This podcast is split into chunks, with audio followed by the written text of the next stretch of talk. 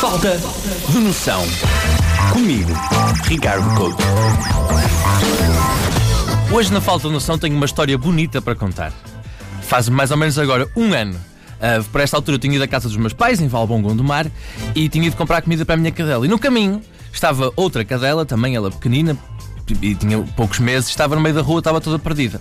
E estavam as pessoas uh, no passeio a gritar para a cadela: sai daí! Não mais, olha os carros! E aquela estava um bocado confusa, porque parecendo que não, os cães não falam linguagem humana. Não sei Sim, se as pessoas já tinham não, percebido isso. Ainda não falam. E aquilo revoltou-me um bocado, então eu decidi pegar na cadela e levá-la até casa, porque achei, olha, ela está perdida, uh, vamos ver se conseguimos fazer alguma coisa por ela. Então fui aos veterinários e ela não tinha chip. Portanto, rapidamente nós percebemos que infelizmente ela tinha sido mesmo abandonada.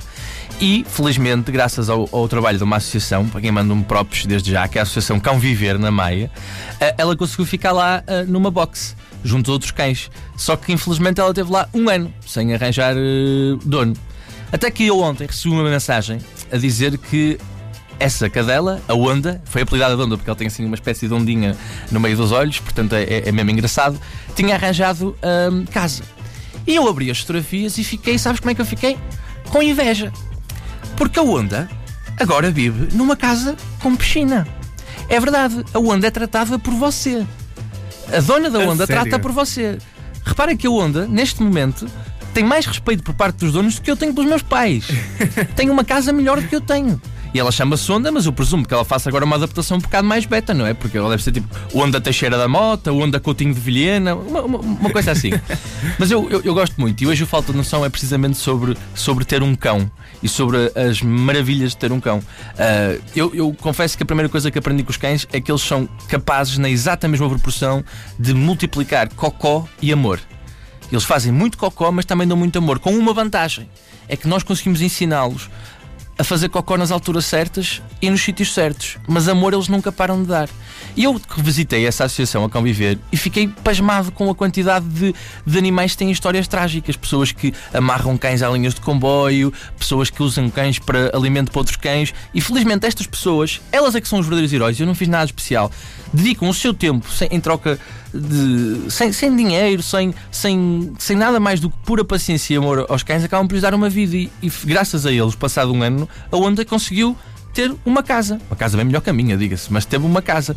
E as maravilhas de ter um cão são impressionantes, porque reparem, eu decidi adotar um cão, e quando decidi adotar, um cão, o pai dizia: Porquê é que vais adotar um cão? Isto dá muito trabalho, ficas preso, e depois ó, andas dentro de casa a largar pelo. Meus amigos, passado um mês, o meu pai estava a dormir com o cão na cama. Jura, a sério. Verdade, e também é um excelente exercício de humildade, porque tu deixas de ser o centro das atenções. Eu, desde que tenho o cão, só recebo chamadas da minha mãe a dizer: A pequenina está boa. Eu, eu, eu- deixas de ser o centro das atenções e é importante porque tens orgulho nisso.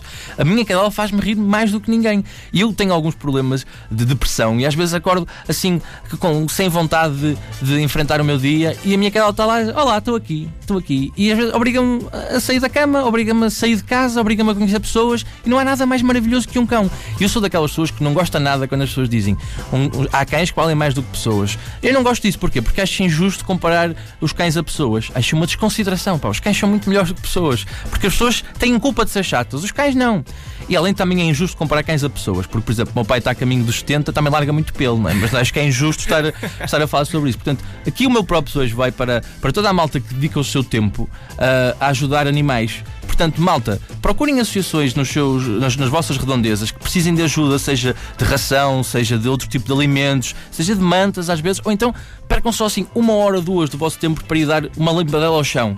Ou então ir lá só fazer companhia aos cães, porque há uma coisa que eu acho impressionante: é que os cães, apesar de terem experiências traumáticas, reagem muito bem ao amor, ao contrário de algumas pessoas. Portanto, a sério, experimentem adicionar um elemento de amor à vossa vida e vão ver que tudo vai melhorar.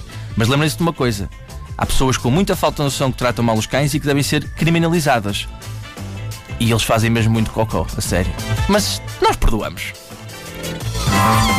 Falta de noção. Comigo, Ricardo Couto.